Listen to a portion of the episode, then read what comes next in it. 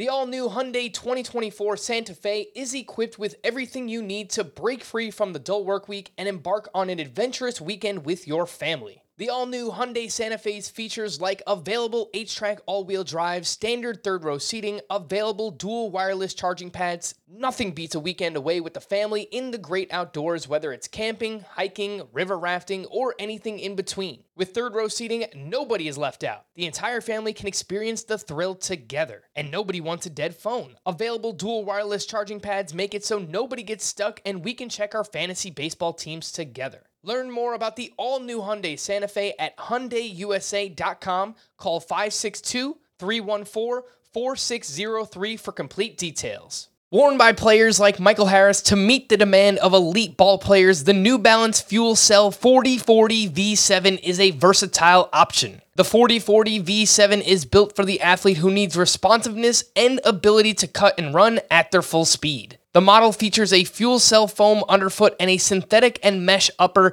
to provide breathability, comfort, and a snug fit as you round the bases. The fuel cell midsole features nitrogen infused foam specifically designed to propel athletes forward. Learn more about the 4040 at newbalance.com. Welcome to the Fantasy Baseball Today podcast from CBS Sports. And first pitch crushing. Got a fantasy question? Email fantasybaseball at cbsi.com.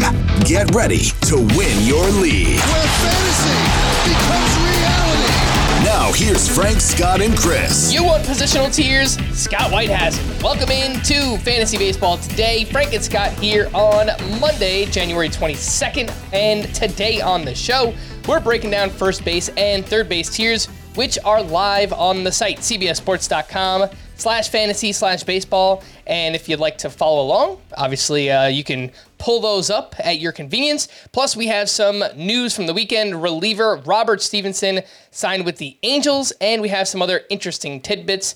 Scott, I always uh, kick off tiers week with some variation of this question, but what is the point of tiers in fantasy baseball, and how should people use them in their draft or auction?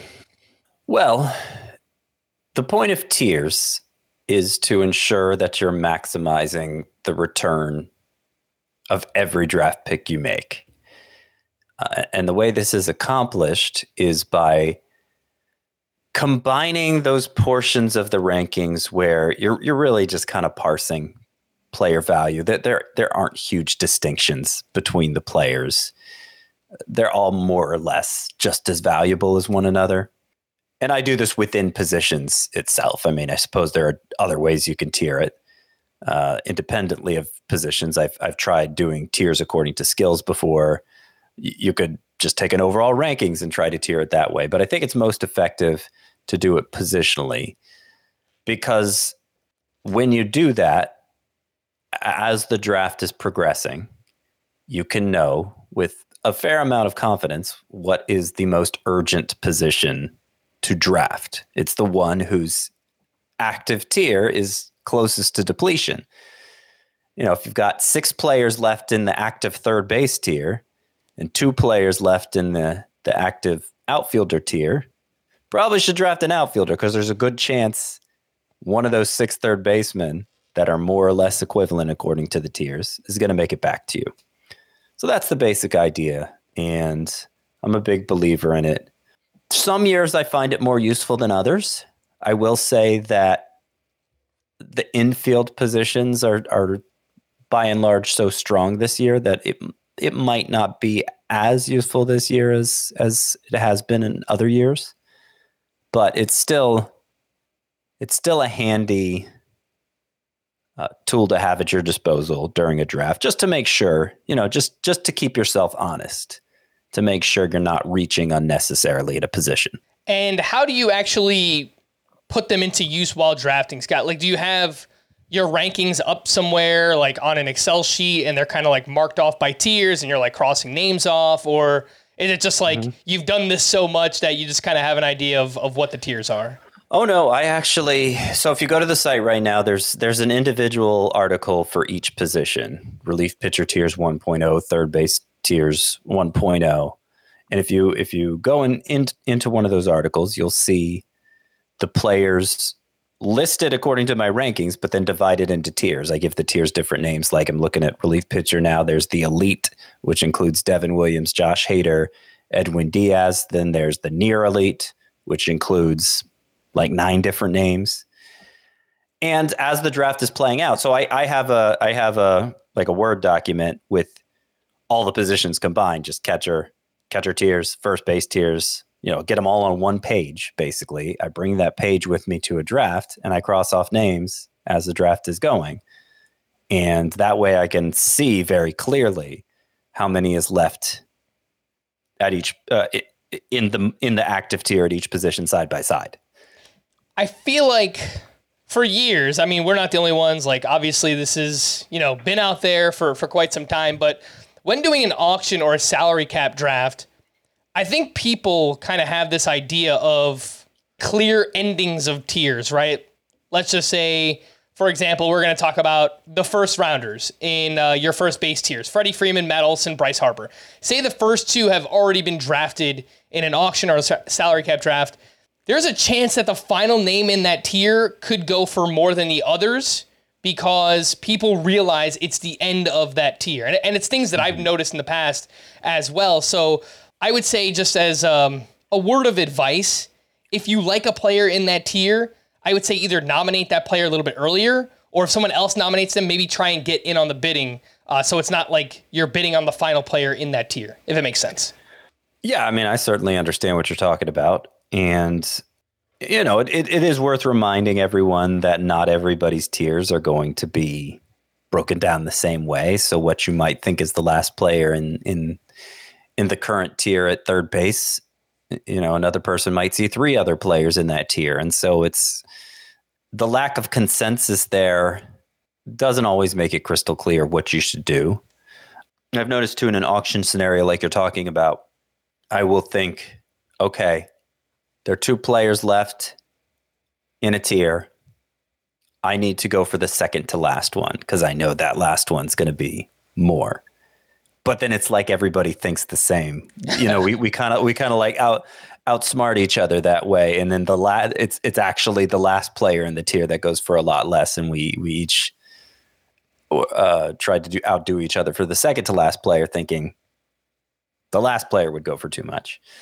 So it's you know every auction plays out differently, every salary cap draft plays out differently, and that's that's why all of all of the advice for that format in particular, they're more guidelines than rules, I would say, because no two ever play out the same way. You are absolutely right, Scott. And I've had people ask, how much should I bid on this player? What's this player's value in an auction or a salary cap draft? And I obviously we can give you an idea. We could say, all right, well, we have this player listed for this amount of dollars on the website. You know, that should be whatever. That's the the foundation. But man, so, like drafts those formats are so different from like each draft to the next that it's really more of like a range of what you'd be willing to pay on a player. But we'll save that for another day. I mean, we could do like a whole strategy podcast on, on just auctions and salary cap drafts, which I think would be pretty useful. Let's get into uh, first base tiers. As I mentioned, the first tier includes the first rounders, and that has Freddie Freeman, Matt Olson, and Bryce Harper as part of this mix. No surprise, Freddie Freeman one of the most consistent players over the past decade, honestly. Matt Olson coming off a huge breakout season with over 50 home runs.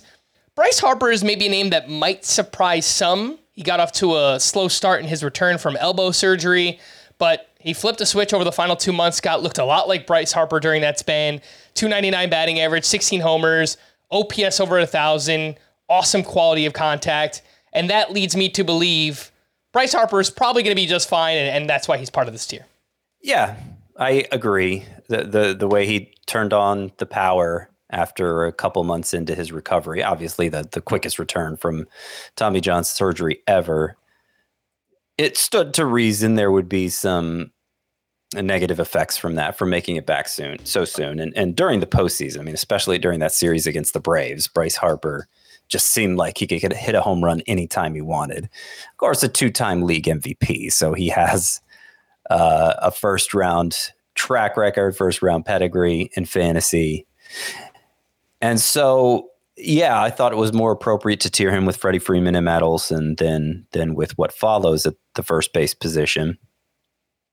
You'll notice also if if you're a longtime follower of my tiers, I've kind of renamed them a little bit. I did notice that. Yeah, I mean they've been around for they've been around as long as I've been writing about fantasy baseball, so over 15 years. I actually think and there's no way to go back and prove this, but I, I'm pretty sure I popular popularized the concept of tiers within the the fantasy industry because when I started, nobody was writing about him, and now they're like just a mainstay. This this it's funny because Dave Richard and I had an argument about this recently. He thought he did, and I said no. My my I, I wrote a I wrote about him in 2008, my first year writing about baseball for CBS. And so I went back and looked, and he was like, "Yeah, I wrote about him in 2008 too, just later in the year because it was football season instead of baseball season." So we kind of rubbed off on each other that way, I guess. But yeah, they, they've been around for a long time. A lot of places just do tier one, tier two, tier three. I, I, I like to be a little more descriptive in my tier titles. And so as I've talked about throughout the offseason, there are in my mind, I think it's 17 first round caliber hitters, obviously more than can fit in a first round. But I want to distinguish those hitters from other really good hitters who don't fit in that first round tier. So, uh, so I've named a tier at each position the first rounders to really distinguish them from um, what might be deemed as a larger tier of just elites. The sure. also elite tier. This is this is the one that follows the first rounders, and it includes just two names: Pete Alonso and Vladimir Guerrero Jr. And I think some people might argue, Scott, that Vlad doesn't deserve to be in this tier. If you look at his uh, OPS by year, something we've done a lot already this offseason 772, 791, 1002, 818, and 788. So, very clearly, one of those is not like the other, and that was Vlad's mm-hmm. near MVP season in 2021, where he hit 311 with 48 home runs, finishes the top player in fantasy baseball. It also happens that that season was kind of a weird one for the Blue Jays, where they played the majority of their games in minor league ballparks, uh, both of which were extremely hitter friendly. So I don't know if that's the exact reason. Feels like these renovations that they've made in Rogers Center have kind of suppressed offense and, and power so far. It's you know it's only been that way for one season so far. But what would you say, Scott, to the naysayers of Vlad Jr. being in this tier? Well, first of all, I'd say this is why I was saying that not everybody's tiers are going to look the same because I could understand somebody leaving Vladimir Guerrero out of this also elite tier with Pete Alonso. But I will point out Vladimir Guerrero last year was the fourth biggest underachiever by expected batting average and the 12th biggest underachiever by expected slug. He was a stud according to the StatCast data, which wasn't necessary. I mean, he was he was good by the StatCast data in 2022, but it, it was much better in 2023. 2023 looked a lot more like 2021 than it did 2022. And guy hasn't turned 25 yet. He'll be 25 by opening day, but he's like just now entering his prime. He already has a year where he was the best player in fantasy and all the underlying data looks amazing. And I think in the long run, we're going to think of Vladimir Guerrero as a first round type hitter in fantasy. And so I, I actually see it as something of a buy low opportunity right now. He's falling well into round three in even in some 15 team drafts, much less 12 teamers. So I want to give myself an opportunity to draft him. And I fit, if I tier him lower than this, first of all, I think it's underestimating his upside. And second of all, uh, I'm, I'm going to, I'm going to kind of like, uh, box myself out from drafting him by putting him in a tier with lower caliber first baseman than with the higher caliber first baseman. So it's kind of a there's a certain element of gaming your tiers for your tastes, which of course you don't want to do too much because then it undermines the purpose. But if you're being honest in your assessment of players, then I think it's I think it's fine. All right, let's move on to the next tier. That is the near elite, which features again just two names here: Cody Bellinger and Paul Goldschmidt. Cody Bellinger also has outfield eligibility, remains a free agent. He's part of that uh, big group of four, the Scott Boras free agents, which typically Scott Boras players uh, do take a little bit longer to sign, and that's where we're at with Cody Bellinger, unfortunately. Paul Goldschmidt, Scott, had a bit of a down year. 810 OPS was his lowest since his rookie season. But the StatCast numbers are still really strong 91.3 average exit velocity. Expected numbers look pretty solid. They were actually better than his 2022 season. And, uh, you know, I've noticed some videos of him working out at Driveline Baseball uh, this offseason, and obviously Driveline. They do really good work with pitchers, but, you know, they've done great work with hitters the past couple of years as well. I can only see it being a positive. Uh, Paul Goldschmidt also entering a contract year. So I know he's older, but I kind of like it as like a, a bounce back opportunity for him. So this is why I'll, I'll point out why I didn't want to tier Gold uh, Vladimir Guerrero lower because if I'm tiering him with Bellinger and Goldschmidt, there's not any league where he's going to go after Bellinger or Goldschmidt. So I'm just not drafting Guerrero, right? I, I already said that, but I just wanted to reemphasize the point. Goldschmidt's actually one of my bust picks for this year. I know. Spoiler alert, it's not out yet. It'll be up. It'll be up by the time most of you are listening to this, probably. But if I could get into that a little bit, I will say the most obvious reason, of course, is that he's 36, but so he slowed down quite a bit in the second half Okay, yeah, second half of the year, Goldschmidt hit 246 with a 763 OPS. The the most alarming thing to me, though, I, I think the clearest indicator of Paul Goldschmidt beginning to show his age is what he was doing on fastballs specifically. So, first of all, I'll point out the numbers way down in the second half, the exit velocity is way down in the second half for the season, I don't even have to break this down first half, second half. For the season against fastballs, Paul Goldschmidt, who is a career 307 hitter uh, with a 995 OPS against fastballs, easiest pitch to hit, straightest pitch. You know, usually players have their best numbers against fastball. Goldschmidt, no exception. 307, 995 for his career. This past year, he hit 238. Mm with a 797 OPS. When players get older, it, it's not uncommon to see the fastball no longer become no them no longer have their best numbers against the fastball because they're, they're you know the bat's slowing down a little bit. They're having a hard time, harder time catching up with that heat. And given that the, that second half drop off corresponds with you know it, it happened in the year where he has these terrible numbers against the fastball and it's when he's 36. I don't know. Father Time's undefeated. It, it may be we may be getting a whiff of him here for Goldschmidt. And so uh, I'm not saying I want to draft him. I actually think that his ADP is a little lower than I have him.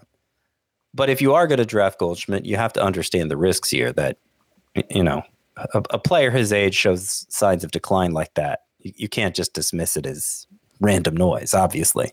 Mm-hmm. Paul Goldschmidt's ADP so far this offseason is 78 over at the NFBC. So, uh, yeah, I would say that's a little bit later than I would expect. Uh, definitely some fair concerns there. I know some people brought up uh, last offseason Jose Abreu, his numbers trending down against fastballs. And then we all saw what Jose Abreu did last year. So uh, perhaps they were onto something, and perhaps you are onto something as well, Scott, regarding Paul Goldschmidt. The next best things tier includes Christian Walker, Triston Casas, Spencer Steer, Spencer Torkelson, Yandy Diaz, Vinny Pasquantino, Josh Naylor, and Christian Encarnacion Strand, who we will point out is one tier lower in a points league. Why is that? Well, the plate discipline, not so great for Encarnacion Strand, 5.8% walk rate uh, with a 28.6% strikeout rate and maybe some playing time risk. Obviously, you do want a lot of volume, a lot of plate appearances uh, in points leagues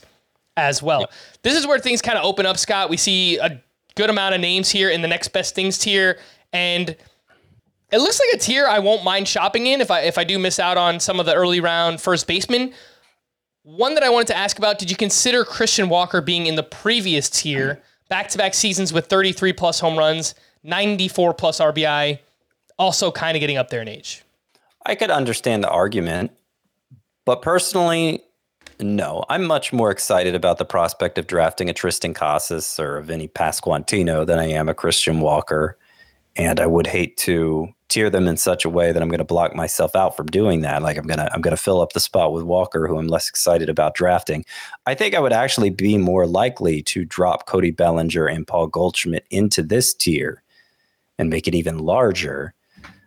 Given that I have concerns about both of them, I just laid out my bust case for Paul Goldschmidt. Also, spoiler alert: Cody Bellinger's among my bust picks for 2024. So um, I, I, I don't I don't know how motivated I am to actually draft from that two player near elite tier of Bellinger and Goldschmidt, given that there are such exciting upside plays here in the next best things.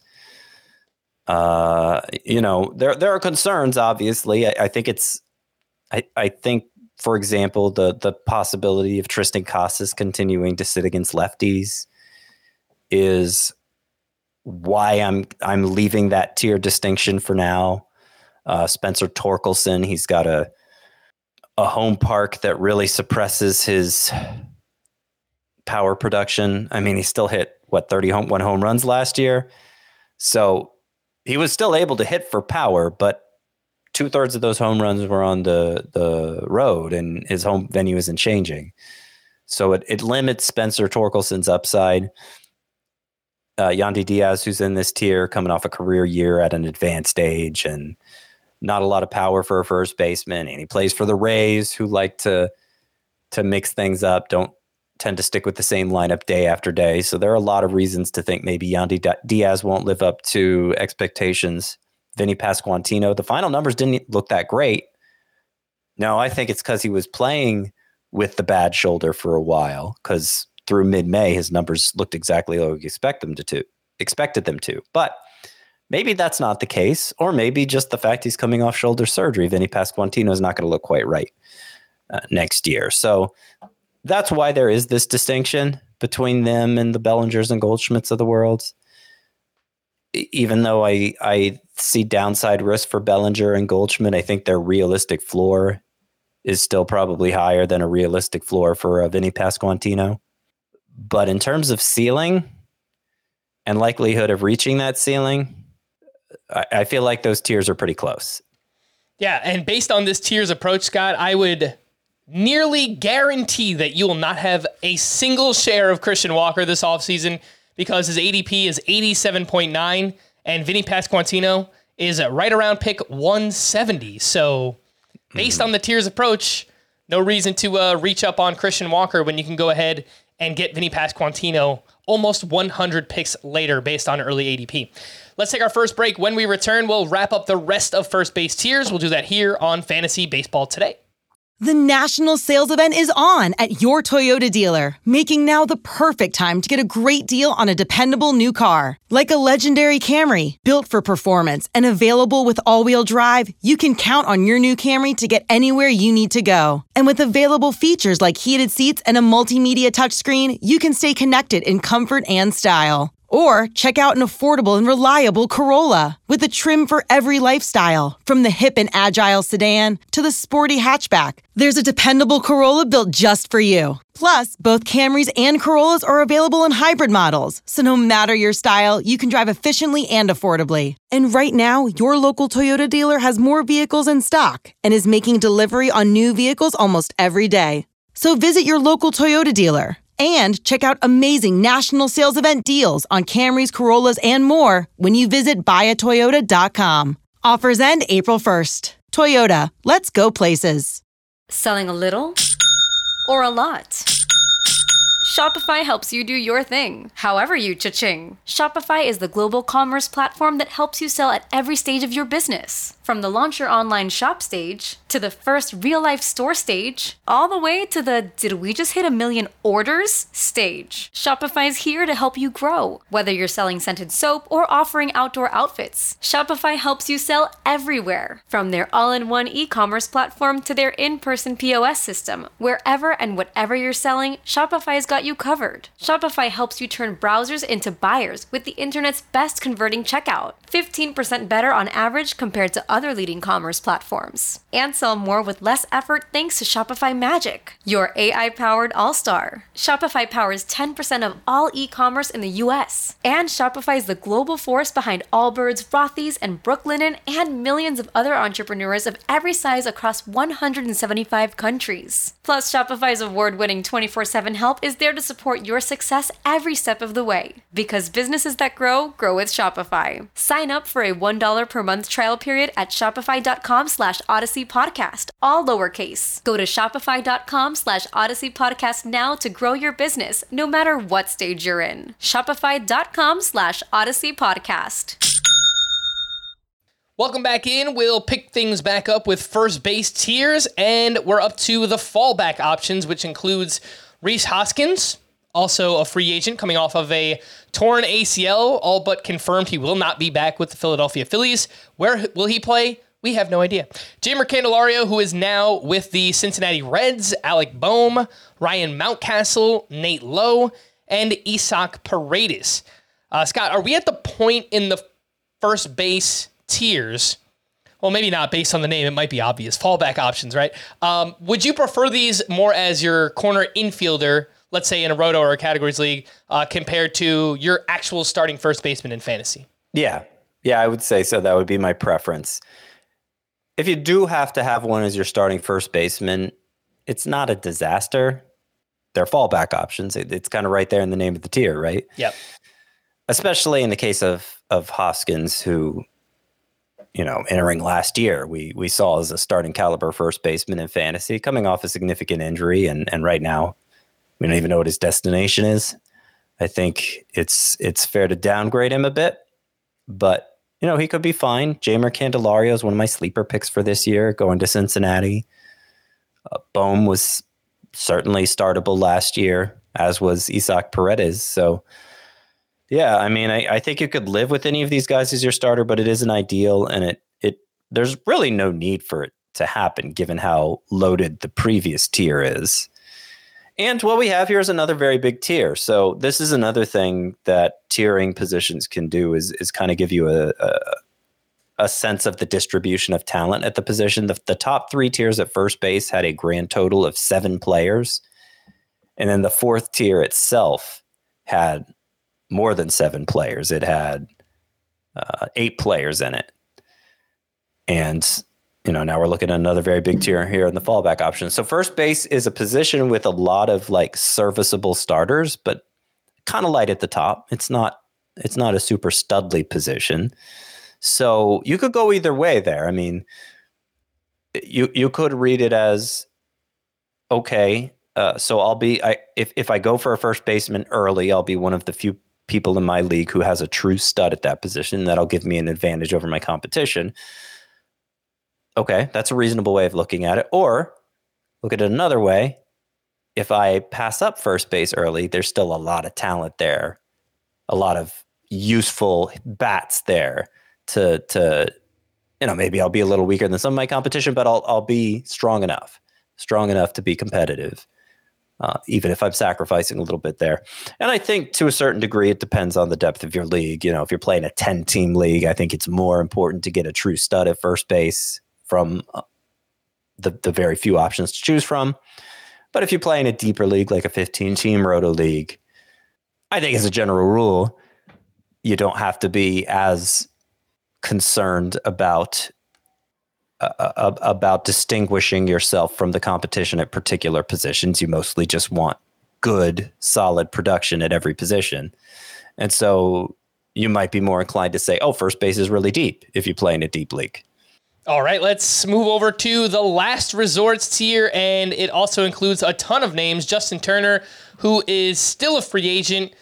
I've seen him linked to the Mets, the Blue Jays, the D backs this offseason. So we'll wait and see on Justin Turner, Andrew Vaughn, Anthony Rizzo, Jose Abreu, Brandon Drury, Josh Bell, and Ty France. Scott, I'm not just saying this because I'm a Yankee fan, but of all the names in this tier, I feel like the best opportunity is for Anthony Rizzo. If he can bounce back to full health, Uh, obviously, was dealing with the post concussion syndrome last year. His first 53 games before the injury, we mentioned this last week. He hit 304, 11 homers, 880 OPS, was hitting a ton of line drives, and is now projected to bat cleanup in that Yankees order, you know, just behind hopefully Juan Soto and Aaron Judge. So, of all these names, I, I think the perhaps the biggest upside or opportunity lies with Anthony Rizzo for me. I don't disagree. Between Justin Turner, Andrew Vaughn, Anthony Rizzo, Jose Abreu, Brandon Drury, Josh Bell, and Ty France, the one I'd be most likely to call a sleeper is Anthony Rizzo. Yeah. And at times I've been tempted to move him up the rankings because that, that that's such a clear correlation there between the you know what the numbers look like before the concussion and after it you read about what he was going through when he was playing through the concussion. There's there's no way he should have been playing with that. It's it's kind of makes you angry to be honest.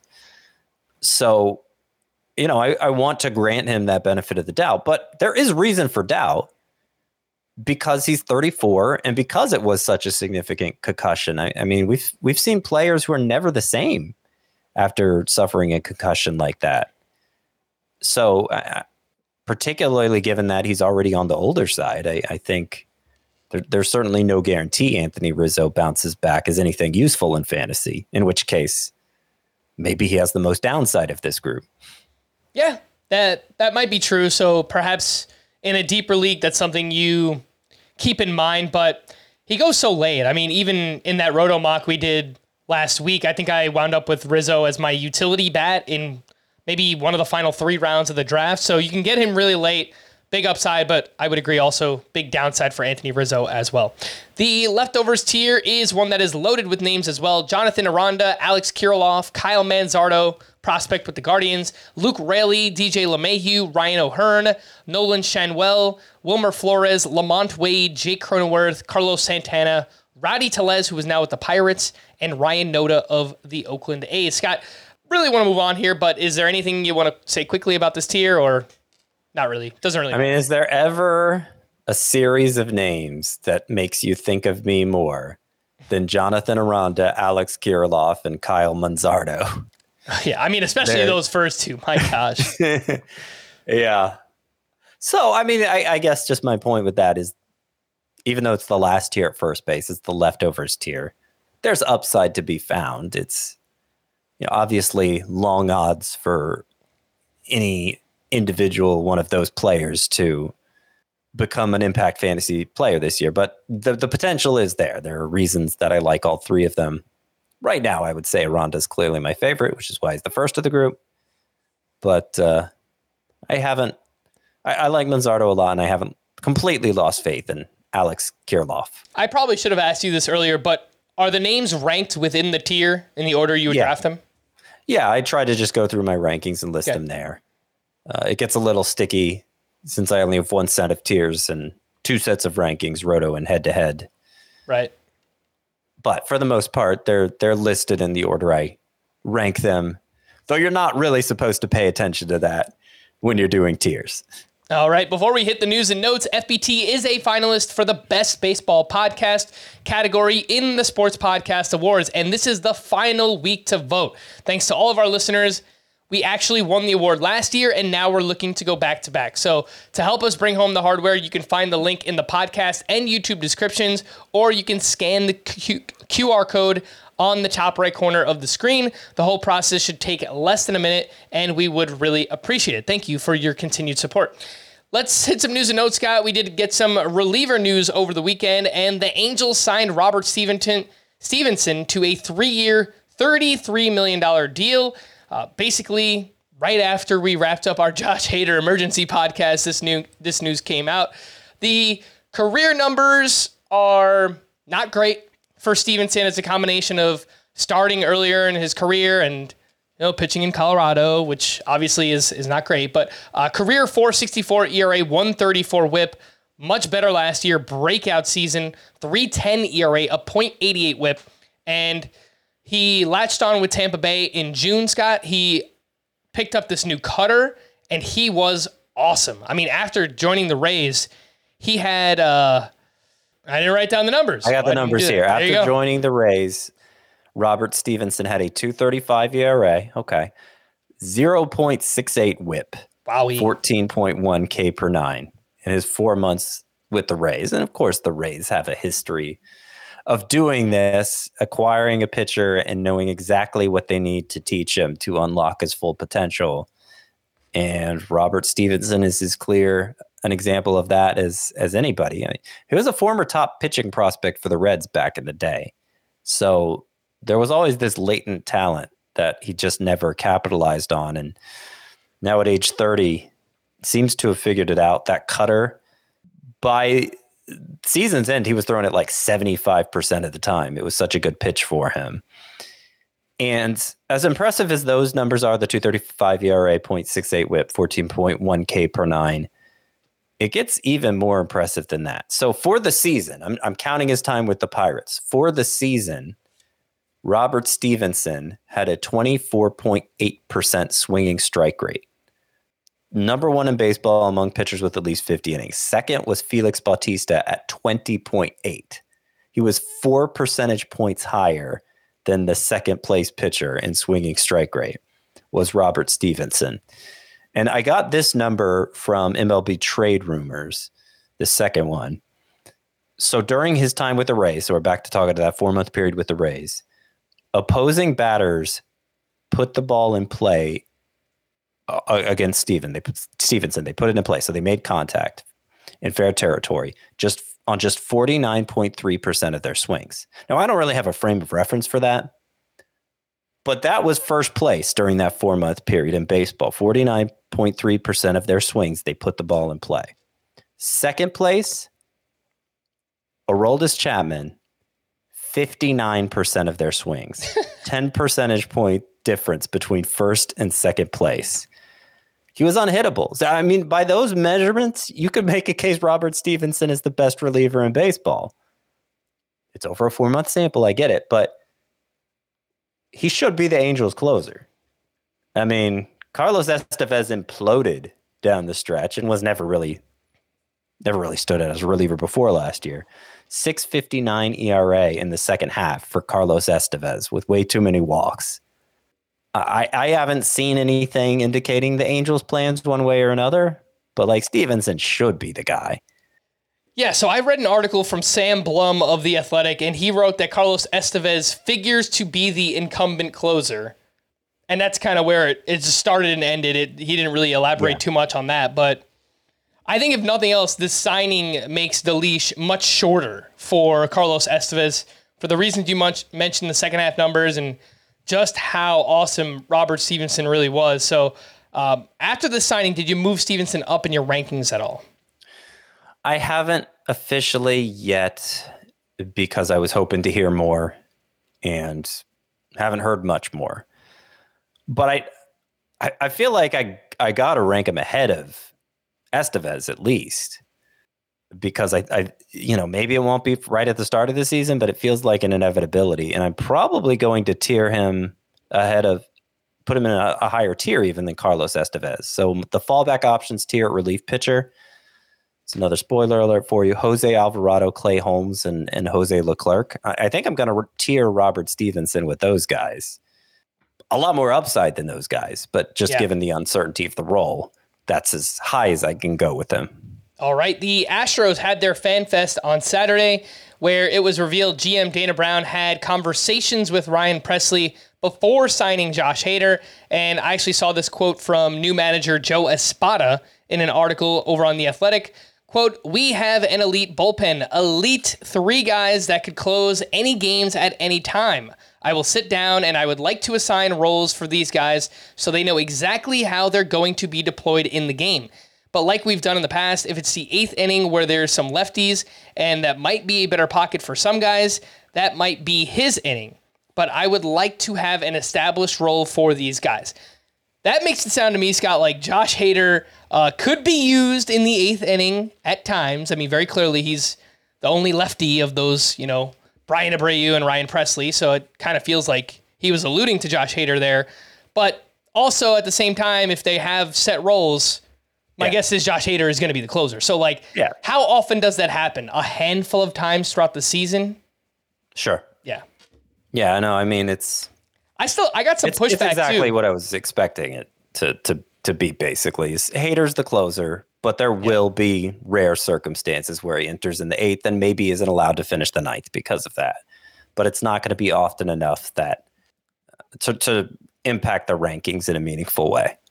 I got some pushbacks, Scott. I mean, people were tweeting at me. um, Not all people, but some people were saying, "Oh, Ryan Presley is still the closer." You know, the Astros loyalty, uh, blah blah blah. Last I pitch don't, of I the don't, World I Series. know. I, I, don't know. I I heard some of that too. I mean, I saw some of it even before we did our, I don't believe it. emergency pod. I don't believe it one bit. Yeah, I, I don't know. Some people just like to say the sky is falling. I think. Yeah, I don't know. I, I mean, I guess you get people on the other side who who don't want to, who are slow to admit uh, uh, a bad development for a player of value. But I, I don't know. I feel like you see more the other way, where, like I said, people want to claim the sky is falling, even though there's no good reason to claim it. From the Astros closer role to maybe the White Sox. They signed John Brebbia to a one year, $5.5 million deal on Saturday. And in his career has a 342 ERA, 119 whip, over a strikeout per inning. Last year averaged 94.5 miles per hour on the fastball with an 11.9% swinging strike rate. Gregory Santos, who ended the year, I guess, kind of as the closer for the White Sox, might not be ready for the start of the uh, spring training because of right elbow inflammation. Brebbia only has two career saves, Scott, but this kind of reminds me of the A's signing Trevor May last offseason. The White Sox just gave John Brebbia $5.5 million. For what reason? I mean, my guess is okay, let him, let him be the closer. If he performs well, they could flip him at the deadline for anything. So that's what I think is going to happen. Okay, yeah. I mean, I don't know that.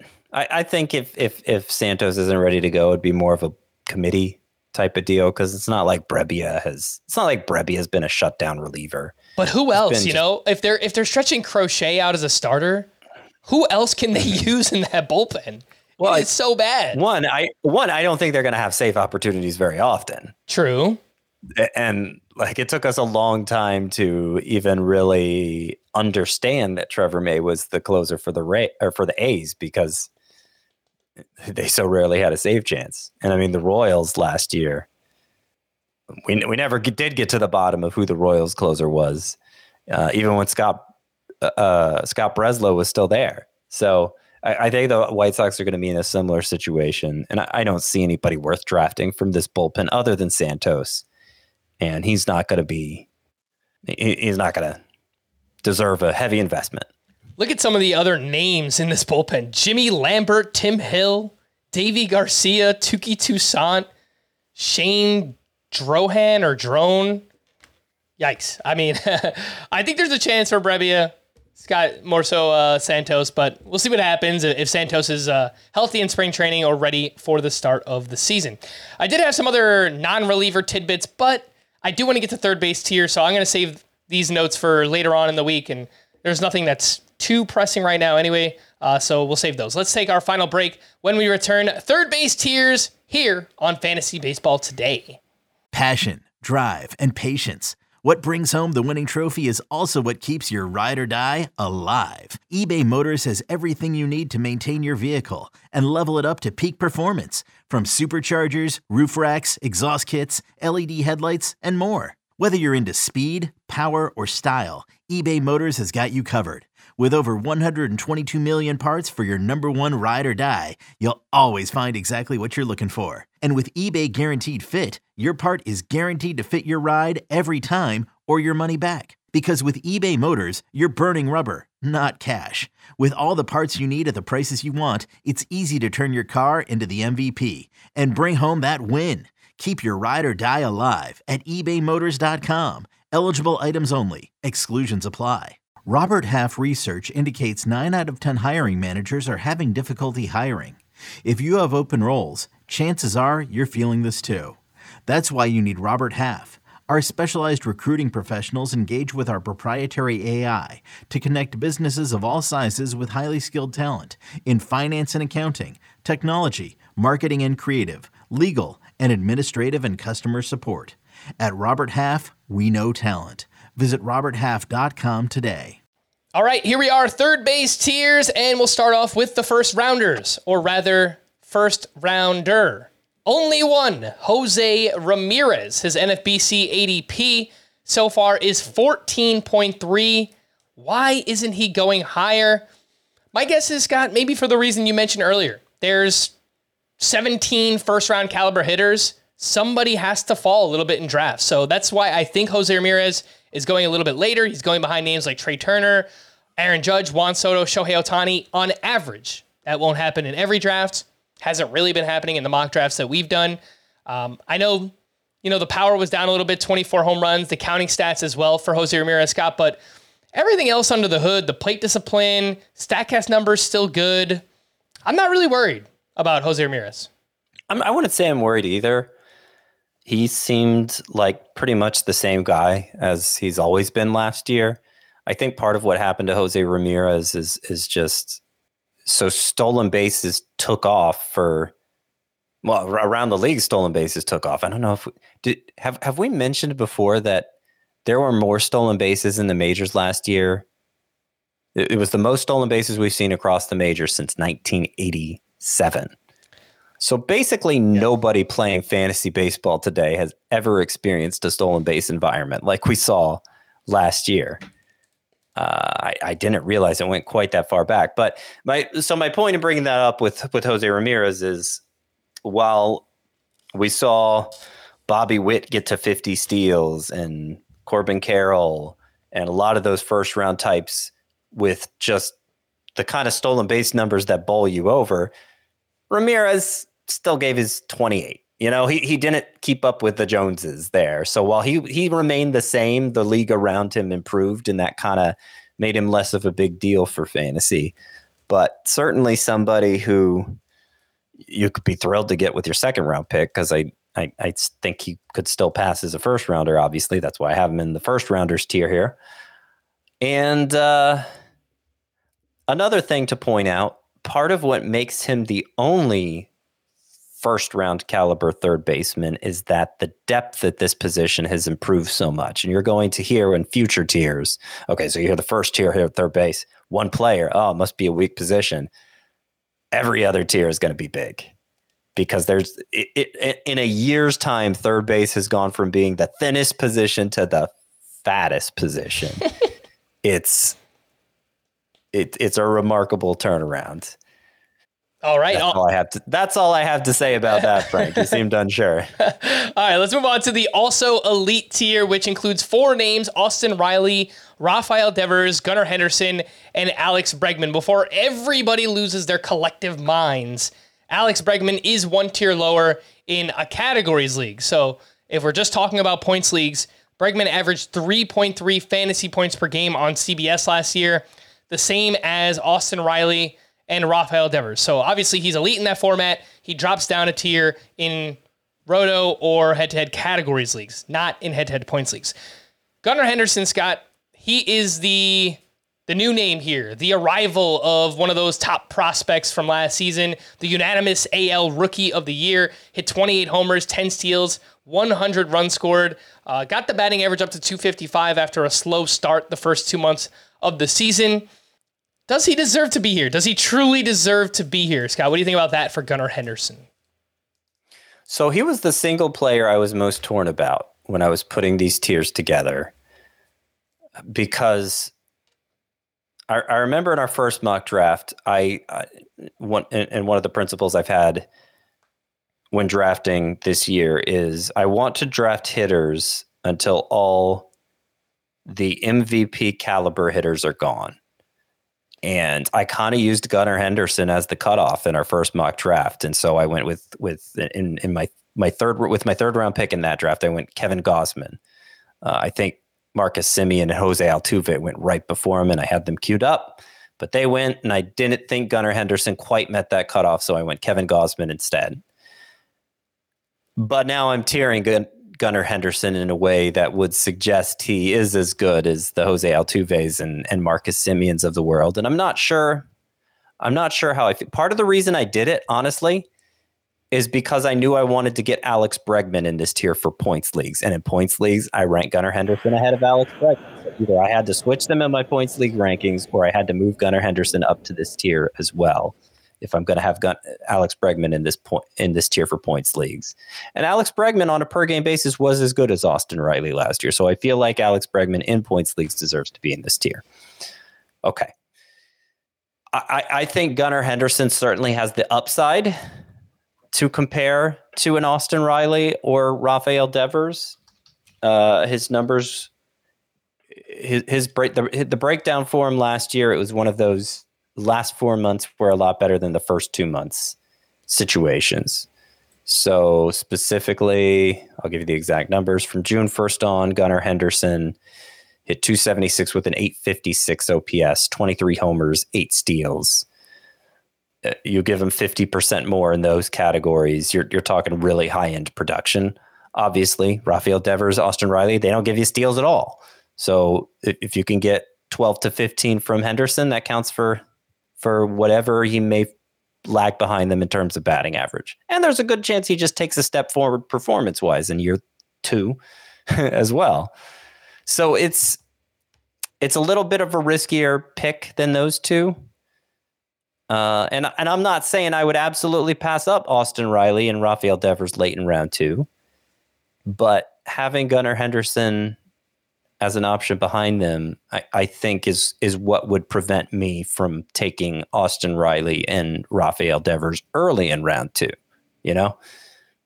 Fair enough. All right, let's move on to the near elite tier, which includes Manny Machado, Elly De La Cruz, Nolan Arenado, Royce Lewis, and Ha-Seong Kim. Machado underwent surgery on his right elbow extensor tendon, which is it's technically it's probably like a fancy way to say he had tennis elbow for parts of the past two seasons.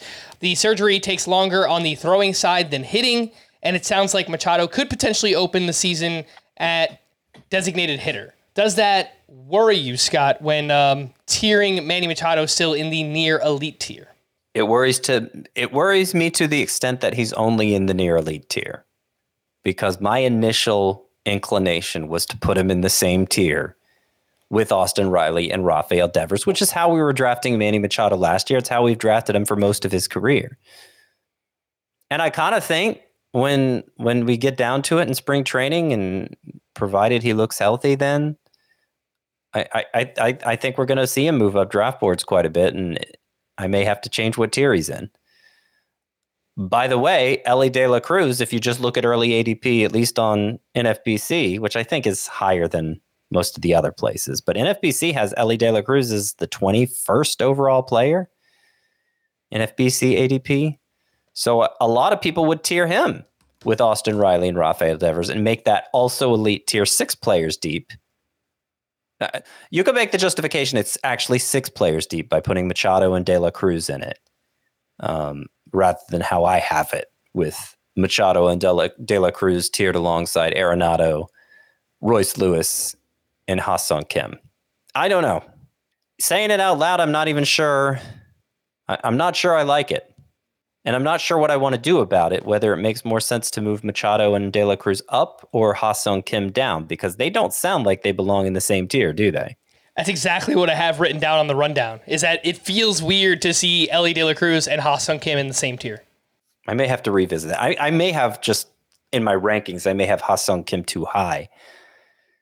He's an interesting player. He's also among my busts for this year uh, which maybe now that I've written that is part of the reason I don't like it as much anymore. But potential to be a big steals contributor, right? 38 of them last year with triple eligibility, second base, third base, and shortstop. So in, in deeper leagues, especially, Ha-Seong Kim could be a very handy pick. But just mentioning him in the same breath of, as as in the same breath as Manny Machado and Elly De La Cruz feels wrong to me yeah, I'm I'm not sure what I want to do about that yet, but I'm gonna I'm I feel like certainly in tiers 2.0, I'm gonna have to change something there at the near elite tier at third base. I know you're not gonna do this, and you shouldn't do this, Cap, but it kind of feels like Ha-Seong Kim should just be in the Ha-Seong Kim tier. You know, like he's not near elite, but he's probably a little bit better than this next tier, which is the next best things, right? He's he's kind of a tweener, so it's like where do you kind of where do you land on Ha-Seong Kim? Maybe if it's all right, your glass half full, he's one tier higher. Maybe if you're uh, glass half empty, one tier lower for Ha-Seong Kim. But I do agree he's kind of a kind of a tough fit regardless. Well, and part of it too is I like I want him in the same tier at each of those three positions. And so that complicates things too, because I'm, I'm looking at second base. He's in the middle of that near elite tier instead of at the end of it, like he is at third base. Mm-hmm. So I don't know. I I might be more inclined to move Machado and De La Cruz up, but then it feels like I'm selling Riley, Austin Riley short. I don't know. I'll I'll I'll, think it over some more, but th- this kind of speaks to the depth at third base that it's there's so many good players there. It's hard to find the divisions between them.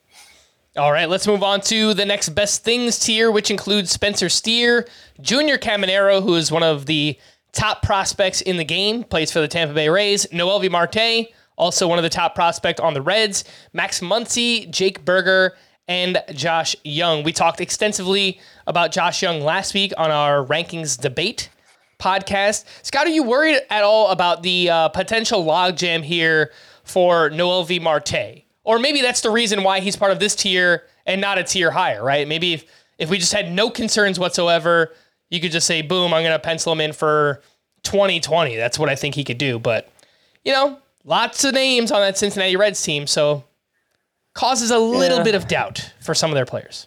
Well, who else would play third base? Candelario? Yeah, I guess Candelario.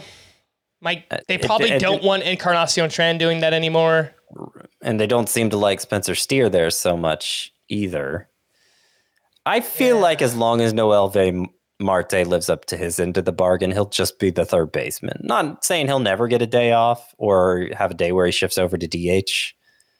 That'll happen from time to time, but I, I'm more worried about Christian Encarnacion Strand's playing time than I am Noelvi Marte's playing time, provided he performs. I'll also mention that this Spencer Steer tier is the same tier where at first base you had Christian Walker, Triston Casas, Spencer Torkelson, Yandy Diaz, Vinny Pasquantino, etc. So that that was the first really big tier at third base. Think of all the names we've already covered at third base, and now we're to that same equivalent tier at this position. So that go, that shows that goes to shows to go you that sh- goes to show you the relative depth uh, and- how much stronger overall third base is than first base. That okay, this is still a very big tier at this position. Still a lot of names here: Josh Jung, Jake Burger, Max Muncy, and then the young guys. But um, you know, we've we've already passed through so many names to get here. Unlike at first base, And if we're just comparing the two tiers, the next best things tier at first base and third base, based on the names you read me, I would much rather shop in the next best things at first base uh, comparatively to this tier. Uh, maybe you don't feel the same way, but uh, you know, I guess just lining those up, I, I do like the names in uh, on the first base side compared to some of Well- the names here. I guess the way I've been approaching it is I can, I'm willing to wait a long freaking time at third base because I'm fine with Jake Burger as my starter, and in in a, in a in a like a head to head situation where you don't have a corner infield spot to fill, that could be really late in the draft because people only have one third base spot to fill, and we're we're more than twelve deep here, so that's kind of how I've approached it. Uh, and you know, that's not to say if it's not if if it's the right time to take Austin Riley in round two, I'll take Austin Riley in round two. If it's the right time to take Manny Machado in round five, I'll do that. But I I find that having this many next best things at third base compels me to wait longer there than any other position. Jake Burger, by the way, also a fan. Scott, I have him in my Breakouts 1.0, which will be published on Monday. Again, when most people are listening or consuming this, uh, should already be out on the site. But just little sneak peek: Jake Burger transformed who he was in Miami last year. He lowered his strikeout rate, still had elite power metrics. You know, the Statcast data is off the charts. if he could somehow blend those two approaches together, I mean, we could see a a truly elite player. I, and still, if he doesn't do that, he could just go back to being the guy he was last year, which was still a useful player. So I, I think the floor and the ceiling are both pretty high for somebody like Jake Burger, even though I guess he doesn't have the, the longest track record of performance. The fallback options includes Ke'Bryan Hayes, Jeimer Candelario, Alec Bohm, Isaac Paredes, and Michael Busch. Scott Candelario, someone we haven't talked about really at all today. He's part of both positions, first base and third base. He's coming off a career year, and now he's headed to one of the best ballparks in all of baseball out there in Cincinnati. He's going to be in the middle of that lineup. The Reds paid him three years, $45 million. To me, he is the, the one constant. He will be in there, uh, surrounded by other very talented players. And man, this is it's a great callback because if uh, call out because if I miss out on everyone else, I don't think I'm really that upset about getting Jeimer Candelario as my starter at either position, honestly. Yeah, I mean, if you look at Statcast, their home runs, expected home runs by ballpark, Candelario, who hit a career high 22 home runs last year, would have had 30 if he had played every game in Cincinnati. Now, he's not going to play every game in Cincinnati, but he's going to play half his games in Cincinnati. And so I think 25 homers is a reasonable expectation. Candelario spent most of his career in Detroit and now is going to Cincinnati. And the the most prominent player I can think of who did that was Nick made that same transition was Nick Castellanos, who was better in Detroit than Candelario was. But then when he got to Cincinnati, he was like MVP caliber bat for them. And uh, again, I'm not saying Candelario is going to be that, but if you just the the if he if it's proportional, the increase in production going to Cincinnati, then I think he's going to be a very solid starter in fantasy. I'm thinking something like a 275 batting average with 25 homers and good counting stats in what could be a great lineup. Now, certainly the RBI total should be good for Candelario. Yeah, I I really like that call as well. Did want to quickly pull up where Castellanos finished that season because that that is a great reference and way to think about things.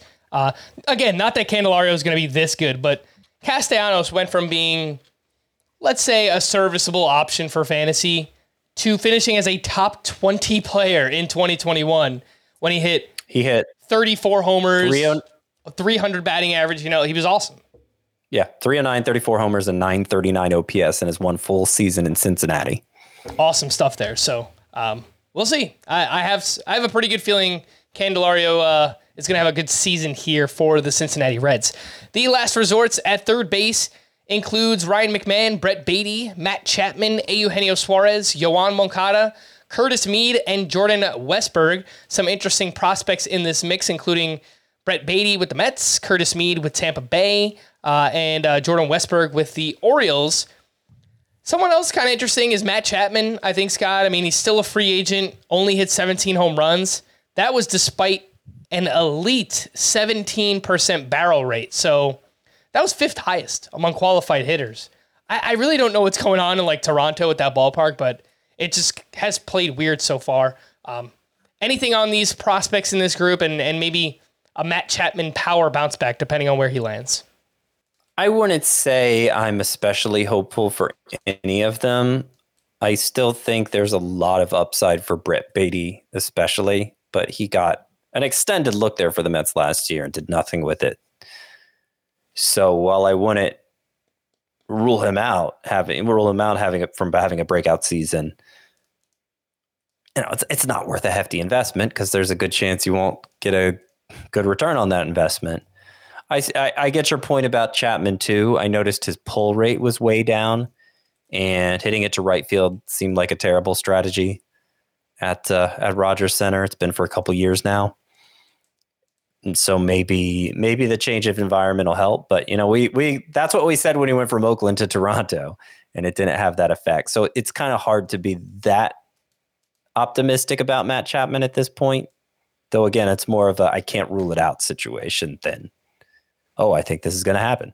And lastly, the leftovers at third base Oswald Peraza, Anthony Rendon, Maikel Garcia, DJ LeMahieu, Willi Castro, Luis Rengifo, Ezekiel Duran, Wilmer Flores, Jon Berti, and two prospects Colt Keith of the Detroit Tigers and Coby Mayo of the Baltimore Orioles. Again, you can find both Scott's first base and third base tiers.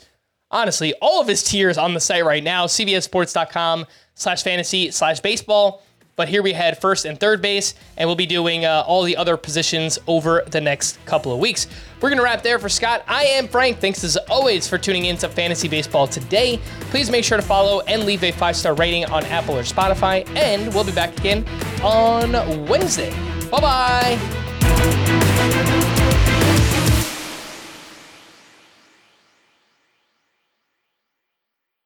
Celebrate and save at Ashley's anniversary sale. With hot buys, your choice of colors starting at just $3.99. Ashley Sleep mattresses starting at $2.50. Plus, receive a free adjustable base with select mattress purchases. And shop top mattress brands like Stearns & Foster, Tempur-Pedic, Purple, and Beautyrest Black with 60-month special financing. Only at Ashley. Subject to credit approval. No minimum purchase required. Minimum monthly payment, down payment, tax, and delivery may be required. See store for details.